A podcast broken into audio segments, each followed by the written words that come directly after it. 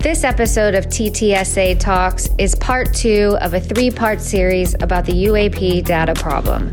It features To the Stars Academy co founder Tom DeLonge speaking with the former Deputy Assistant Secretary of Defense for Intelligence and TTSA National Security Advisor Chris Mellon. For more information behind the episode, please read the footnotes to this podcast on tothestarsacademy.com.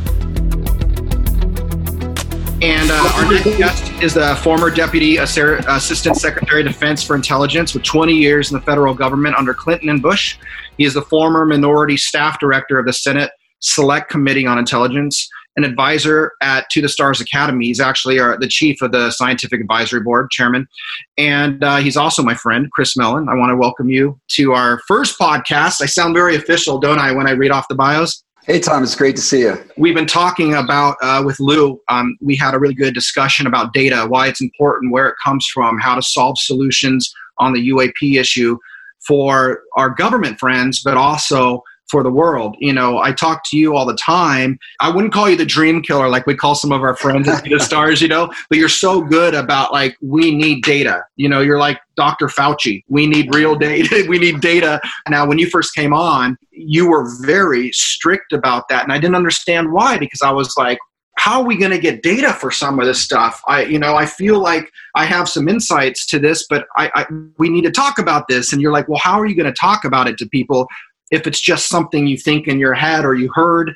And I really understand that now more than ever since we've been through the New York Times, Washington Post, Salon, since you personally have been going up and briefing people at the Pentagon, since you personally have uh, coordinated some of the, the highest briefings on this subject to people at, this, uh, at Congress up on the Hill and whatever. Can you talk a little bit about the stigma and what what the issue is with that and why we have to stick to the science uh, in terms of talking to people but also talking to people in the government. Because civilians think oh you work uh, in the hill so you know everything. You must know everything. Um, can you explain that everyone doesn't know everything and the stigma is an issue to overcome? Yeah sure tom. Um, yeah as you know when we when we started when we launched i was um, really advocating using the Nimitz case because it is a gold star example of really hard empirical data from multiple sources, multiple individuals with clearances, trained observers, multiple sensors, etc. And I think you know leading and, and sticking to really uh, solid cases like that has has worked our advantage uh, tremendously. In terms of illustrating uh, what what a large mountain this is to climb, though, we're now in a position where the United States Navy has come out publicly and said, this is real. This is happening. These things are violating restricted military airspace. And yet that was not on the front pages of every news newspaper in the country or the evening news. You would think that something like that, uh, people would, would immediately understand the implications and it would have an effect similar to the uh, revelation of Sputnik did in the 50s where the entire co- uh, country reacted to the fact that the, the Soviet Union had placed a satellite into orbit and had sort of outflanked us technologically. Um, it affected each, you know, the security of our entire country. Well, this is uh, of equal or greater significance potentially, and yet we haven't reacted in the same way as a nation. Why is that? It's partly because, largely because of the stigma issue. People still have a hard time getting past the associations in their minds uh, of, of the UFO topic. The fact that there's a lot of, of bad data out there and a lot of baggage. And so anything we can do to provide better uh, and more credible data is going to help. And there, the good news is that we've made substantial progress and uh, there's a hunger for this data and, and this information. So as we can collect and provide more really solid, well vetted information, which this AI is going to uh, help with enormously, we can continue to, to move the ball downfield. And when we do that, then we start to get buy in from the mainstream, the media, academia, and the government. And that process feeds on itself. And we're, we're making good progress. We're, in the, we're heading in the right direction. And when we get further down this path, we're going to get more and better information that will continue to reduce the stigma. And that positive feedback loop is going to continue to help us make progress on this.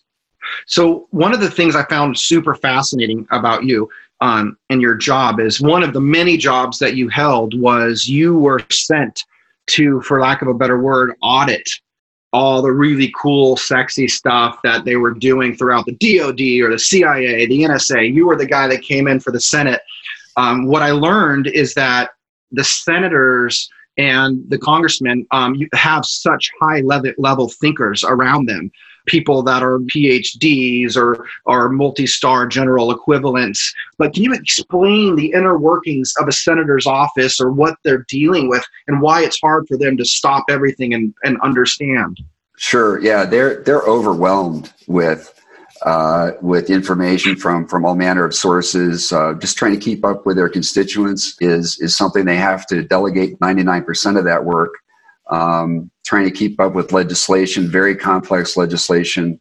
Um, understand that they're constantly running for office, and the burden of fundraising these days is enormous. That alone, many senators and congressmen have admitted publicly, t- constitutes the majority of their day every day. Wow. Much, much less doing the people's business uh, and keeping up with the, the issues that their constituents have, responding to their mail and phone calls and, and issues uh, educating themselves on policy. So, one of the things that initially shocked me before I had spent a lot of time on the Hill was the fact that at the Pentagon, we would prepare briefings for a very, very limited number of congressional officials who had access to what are called waived special access programs. And these are the most closely held, most highly classified DoD programs. And typically, the the, the uh, handful of senators and congressmen who uh, were privy to those, who had the opportunity to be briefed, um, were too busy to receive the briefings. Wild. Isn't that kind of crazy? You would think that just curiosity would would alone, yeah, nothing else would would cause them to be all over it.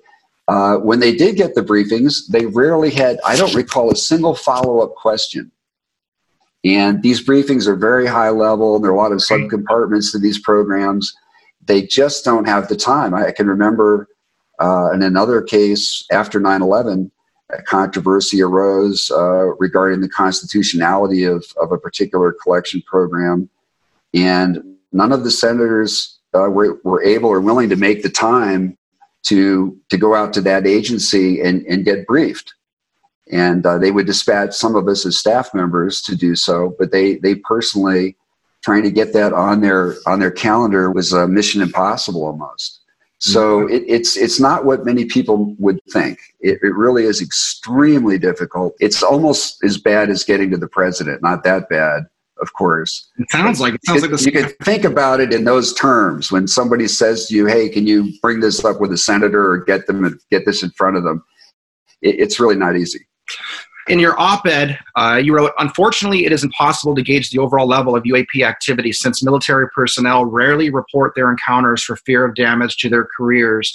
Even when reports are filed, the information generally is ignored because nobody, quote, owns the UAP issue, and the various commands and agencies involved have not shared information on UAPs and you are the the national security policy guy for to the stars academy.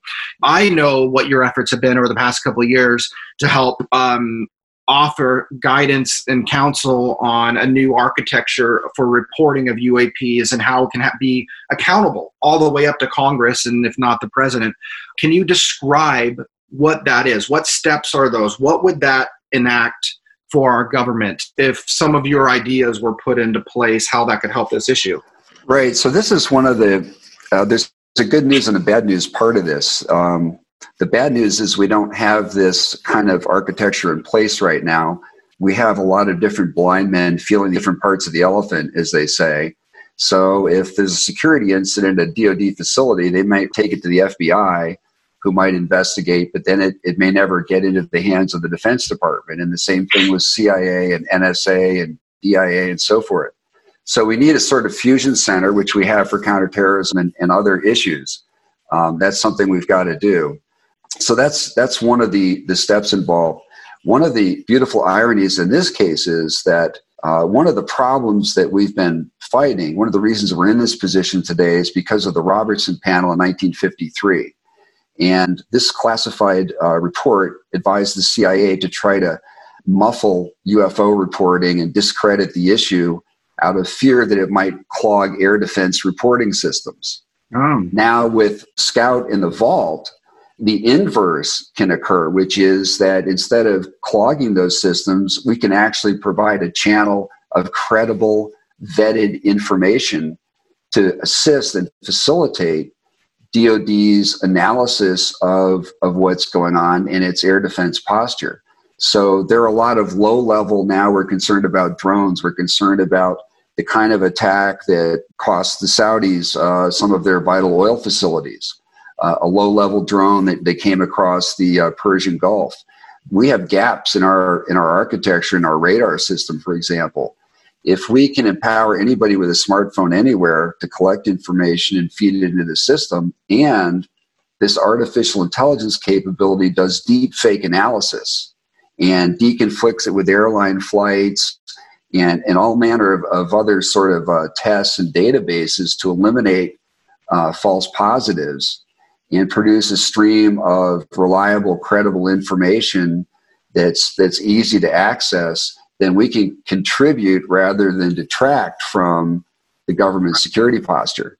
So it's a win-win for everybody. And this vault, because we're going to be, uh, I believe, the gold standard for video, photographic, and, and other information. I think everyone's going to want to have that TTSA stamp because that's the only way consumers are going to have an assurance that this is not a helicopter at night with light on it, or it's not an aircraft, or it's not a computer generated image or something like that. Because we have so many layers of detection and analysis to eliminate those kinds of, of reports this is uh, ironically sort of flipping the, the situation on its head uh, in terms of where we've been. And I think it's a win win. Can you see, like, one day the need for an agency? Like, you called it a fusion center or something. I thought that was a, that's, I've never heard that before. That's exactly, is that kind of what um, the director of national intelligence is to some degree? It's like it's fusing the 17 intelligence yeah agencies together? They're trying to. One, one of the things that, that the public generally doesn't understand when they, and you, you hear this when people talk about the government, they talk about it as though it's a, a single rational mind, a rational actor. Right. Civilians it, think that. yeah, they think, you know, oh, well, if the government knew this, then they'd do that, you know. But what they don't realize is one little part of the government knew that, and they weren't talking to the rest of the government. Right. And the rest of the government didn't know it, including the president in many cases. So if you you know, this is very well documented in, in academia, for example, analyses of the Cuban Missile Crisis. And it's frightening to see how different the perspectives were of CIA and the military and State Department and how different their information was and their agendas were and how sometimes self-serving they were and how the president had to struggle to make sense of information coming in, conflicting information from all these different sources. Yeah. Unfortunately, it's more like a feudal system with these baronies, and there are a lot of them out there. And the king is getting granting an audience to these different noblemen and barons and hearing their stories, but he's not really got direct access to all the information. And they have their own agendas. So that's a, a constant challenge for the government. And uh, it's certainly bedeviling us in, in this area. And fortunately, you know, I think we're raising the level of awareness on this, and people in Congress are beginning to become aware of it. Uh, and the Undersecretary of Defense for Intelligence, the Office of the Secretary of Defense. So I'm hopeful that um, having first at least identified the problem and help people to understand that it's a credible, valid issue, uh, we can now take the next step and get serious about. it. You know, it's funny. I looked at the DoD when I learned from you guys to, for civilians uh, people listening that aren't in the military government. It's really interesting. I kind of look at the DoD where you have your Secretary of Defense. He would be like your CEO. You have the Undersecretary of Defense. And then under that, you have managers of each division. And that's where you come in. You are the Undersecretary of Defense for Intelligence, which meant you ran the intelligence that was coming into the Department of Defense, and you would probably cycle that up to the two people above you. My question would be how important would it be if there was an AI system like the Vault that we just that we just built to the stars? Would that have been beneficial for an intelligence manager like yourself to deal with? Yeah, I was a step lower than undersecretary, but but nevertheless, I was in that chain. and was the, the Deputy Assistant Secretary of Intelligence. And, and the fact is that the government writ large is increasingly dependent on what is called open source information. You know, it used to be that we had to have spies and, and code breakers to, to answer most of the questions we had about, say, the Soviet Union because it was a big black box. And we had to have classified sources inside to, to get information. Nowadays, one of our challenges is uh, mining and analyzing the immense volumes of open source data that are available and making sure that with our intelligence budget, we focus exclusively on the things that you can't get for free through the open source. You know, allocating our resources on those remaining hard problems and hard targets, like North Korea, for example. There's not a lot of open source information or access to that country. There's an example where you're heavily dependent on, on classified sources. But this is a perfect case because it's very hard to have radar coverage as effective at low altitudes around the continental United States. We know that um, our radar systems are not detecting these vehicles that are violating restricted military airspace, are coastal defense systems. It's the onboard, the new advanced onboard radars on the F 18s that are identifying them. And interestingly, they haven't been reporting that to NORAD. So NORAD's not even had that in their picture in 2015 when this was going on so often. So if we can empower people to uh, who have smartphones now um, all over the world, and this AI capability also automatically translates foreign languages among many other things, then we can help alert them to new trends and new developments and help to bring the picture into, into clearer focus. Yeah, I'm really excited about the, the plan unrolling. So some some of the things that people don't know is that too, they kind of look at us and they say, "Why are you guys doing science?" Aerospace, technology, and entertainment. How does that all work? Well, I'm excited to use the educational arm of our company, which is the entertainment arm, to galvanize people's hearts and minds around this subject, have an understanding that it's real and how they can contribute.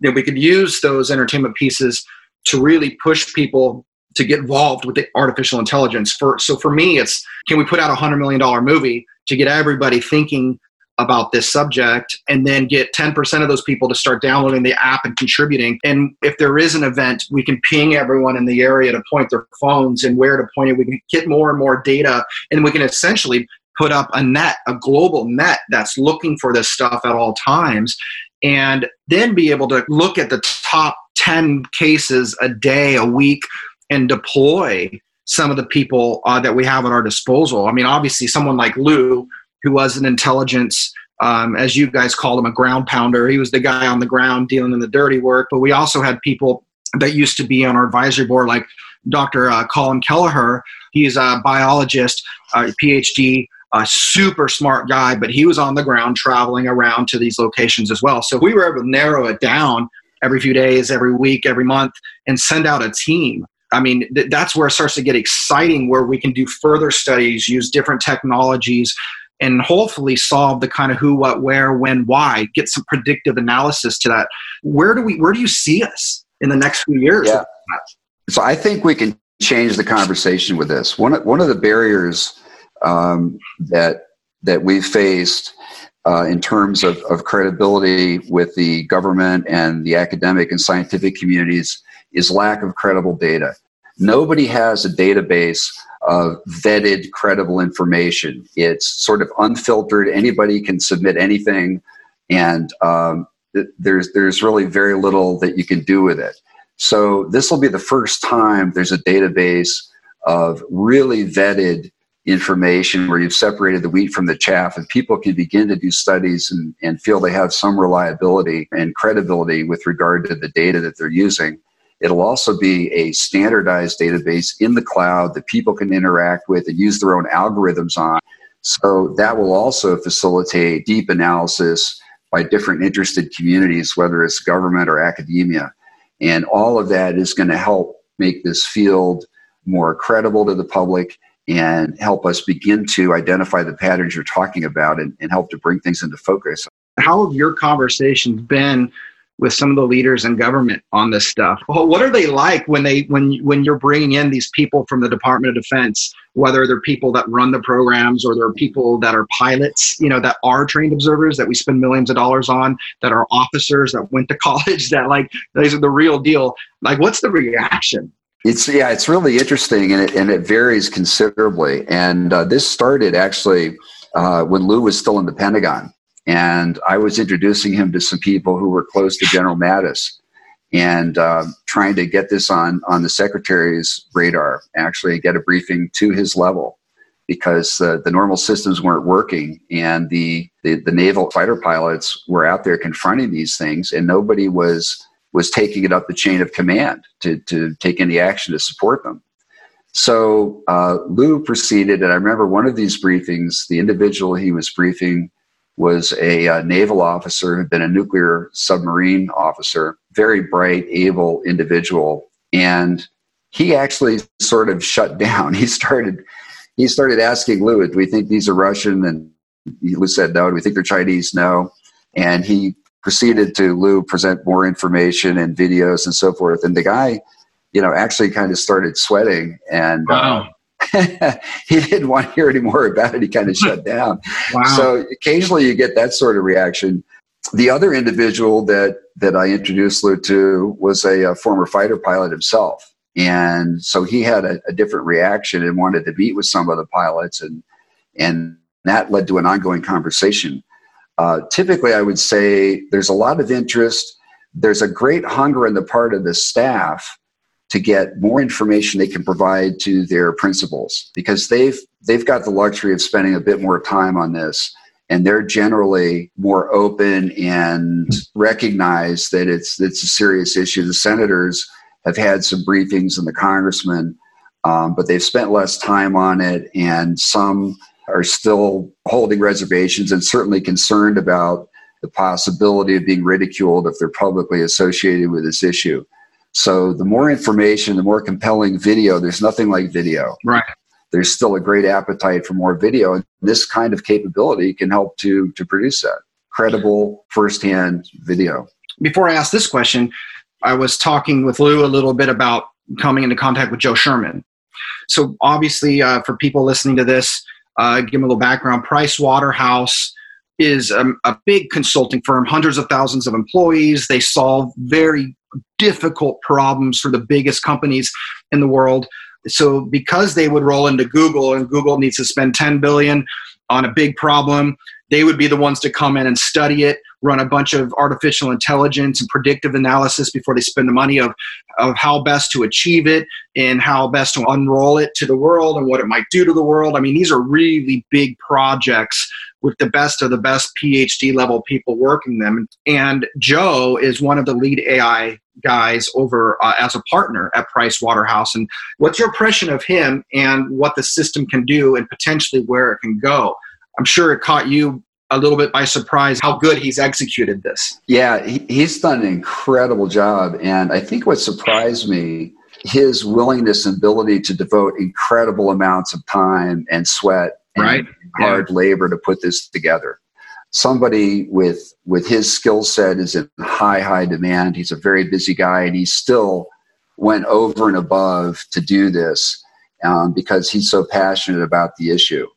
I was just reviewing the flowcharts on the AI system. I can't even look at those. I, I mean, it's like, today. like reading Chinese to me or something. Yeah, it's great stuff. The level of rigor and analysis that's automatically all these submissions are going to be subjected to is extraordinary.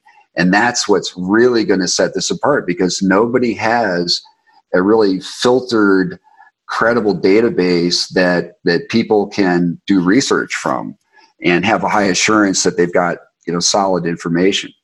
So this is a game changer in that regard. You know, science, the scientific community says, "Well, we need data. You know, you want us to take this seriously. We need data." So that's one of the, the ways that, that the that request is being answered. This system will provide data that is of a, of a level of credibility hasn't been available before this in a manner structured in a manner in the cloud that can be accessed in which they can apply their own algorithms as well so it, it, should facilitate a new level of, of research and understanding. and It'll all be available to the public. Anyone will be able to go in there and see it and search. I often go to the uh, National UFO Reporting Center website and the MUFON website just to see what people are reporting on a right. daily basis, what's going on around the world and the country. And it's extraordinary, but it's not subjected to any kind of rigorous analysis. Right. That's where we come in. I tell this uh, little story. Um, the quick version of it is one day I was reading an account, uh, a guy that witnessed a typical kind of ball of light. It looked like it came down and landed saw something anomalous and there's a, a certain type of beam of light that came out towards him. But then one day, a few weeks later, I went on the CIA website because you can search 20, 30,000 declassified UFO documents there. People don't know this. Like the CIA has been pretty forthcoming about old reports.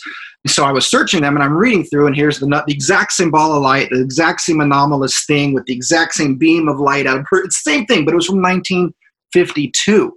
And then about six months later, I was reading something that was, I don't know if it was like the Dead Sea Scrolls or if it was one of the books of the Old Testament or something, but had something very similar. And it just struck me that how great it's going to be once we tie in unclassified documents, maybe even classified ones for guys like you that have security clearances, but tying in you know documents tying in social media and in real time anything uploaded to youtube tying in all the mufon databases that exist then all the places to scrub the data with like homeland security faa weather anomalies all that kind of stuff.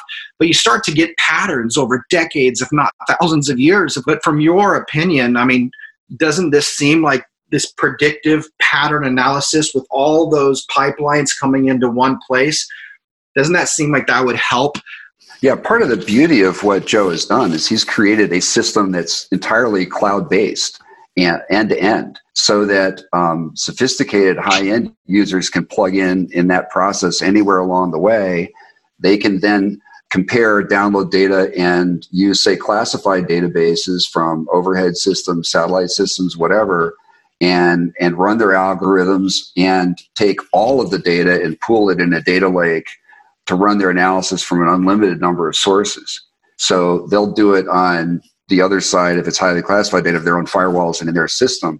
But this is so flexible and, and standardized using commercial off the shelf technologies. It's going to be very user friendly for those high end consumers with sophisticated requirements and massive amounts of data from other sensor systems. So he's designed a very robust, highly flexible, efficient architecture it can handle massive amounts of information. And the other thing is that with Scout, we should have better, more data coming in eventually on the front end because right. as people uh, see something and then begin to report it live, other people who are within uh, range of that that object will get notified and be able to look up and, and record it themselves. So we should get more angles, more viewing angles, more and better data and and that can help also. So often when people report these things and record them they're say five miles away over some town but nobody in that town knows these things over it's right there right above them. They're not they're not turning not looking upward and turning their cameras up. So yeah. Uh, as this starts to proliferate uh, those kinds of opportunities will arise as well. You know, la- last question I have for you that I think is super important for young people to hear your thoughts on this we created To the Stars Academy uh, as a public benefit corporation. My goal was to build a three dimensional institution that could handle what everyone wants disclosure or confirmation. Now, in doing that, our company is most likely going to have, we already have contract with the US government. Um, and we're going to have more. We'll probably have classified contracts, and we're going to have plenty and the majority of stuff that's that's not classified. So my fans and young people that don't know anything more than just the internet would look at you, oh my God, you're working with the big bad government. I thought your whole point was not to do that. I thought your whole point was to bring answers. Can you give a little bit of your thoughts on why it's important that To the Stars works with the US government, even though we're a public benefit corporation and doing things for the public? Why is it important for us to do that? My goal from the beginning has been to assist you and others in helping to get to the bottom of this and understand what this phenomenon really is, where these things are from, and how they work. And if you ask yourself, how best can one do that? Uh, the answer is by using the capabilities that are already bought and paid for by the American taxpayer. Right. The most capable, sophisticated sensors by far are the ones deployed by the Defense Department and the intelligence community. They've got capabilities, many capabilities that nobody else can touch. So for those young people, if we, if we all, all of us who are intrigued by this mystery and captivated by it and want to get answers, have an interest in working with the government because the government has a unique ability to obtain technical information uh, that will identify these vehicles, help to track them, and understand how they work and what their agenda is and so forth. But They can do more once the government's properly engaged than any other entity in the world by far to help us all answer the question. We all have the same shared interest. The American people and their government, if there's a potential threat, we all have the same interest in finding out about it, revealing that. And if there's not, so much the better. But in the meantime, until we're able to clarify uh, what's going on and what the, the mystery is behind this phenomenon, we, we've all got a, a very common shared interest in moving forward together. So hopefully, uh, working in the government will be perceived in that light and I also feel it's similar to like the pandemic, where it's kind of like a lot of times you don't know uh, until it hits you what, what's wrong with it or how bad it is or if it's a threat or not. And I think with this, we have these machines that are coming in and out of our airspace at speeds and velocities and doing things that we can't even wrap our minds around, let alone conceptualize by looking at it. Everyone's mind then goes, well, who's piloting that or who sent that here or what's it doing? And that's why the government needs to be involved because if we as we start to dig into this and start to find out answers um, some of those answers might not be easily digestible. And that do you agree? That's the government's job is to know that stuff and to handle that for the american people. Absolutely. So you know more specifically it may turn out for example that some of these triangular craft uh, that people are reporting, they may have a different origin and source than the, what the Navy is observing off the East Coast. And perhaps one of these craft uh, does turn out to be Russian or Chinese, and some of these others are from somewhere else and have uh, employ a different technology and at the behest of a different group with a different agenda. So it's not like one size really, fits all. Yeah. Right, right. So there's a lot of work to be done to to clarify all the above and bringing together large new amounts of credible information, empowering millions of people to contribute to that and engage is, is all for the better. Do you think Air Force Space Command, now that they're separating into their own um, military branch, do you think that any of the UAP stuff filters into the minds of people there? Do you think how often the White House would get briefings, if ever at all? Do you think it's on their radar? Yeah, it is. It, it, it typically, I would say, is on their radar in the sense that we know other countries have have test programs and are employing some radical new technologies, and so they're very interested in in anomalies of that kind. And this will result in improved space surveillance capabilities. One of the reasons for creating this new service is to increase the, the advocacy at high levels on budget and policy issues. So, one of the things that you're going to find over time is increased funding for space based sensors and collection systems and so forth. And that is going to help shed new light potentially on what these things are, where they're coming from. Yeah, cool. Well, I think uh, I always take anything that you throw my way very seriously. You know, someone brings up national security policy, everyone gets quiet so you can talk. You know, someone brings up, uh, you know, aerospace and engineering, they let Steve Justice talk. No one else has much to say. Someone brings up, you know, intelligence gathering, everyone lets Jim Semivan talk. So, in any case, it's it's really worked out wonderfully well. Thanks for joining us on our first conversations here. We will talk more. Thanks for your time. Okay, super. Thanks, Tom. For more TTSA talks, please visit tothestarsacademy.com.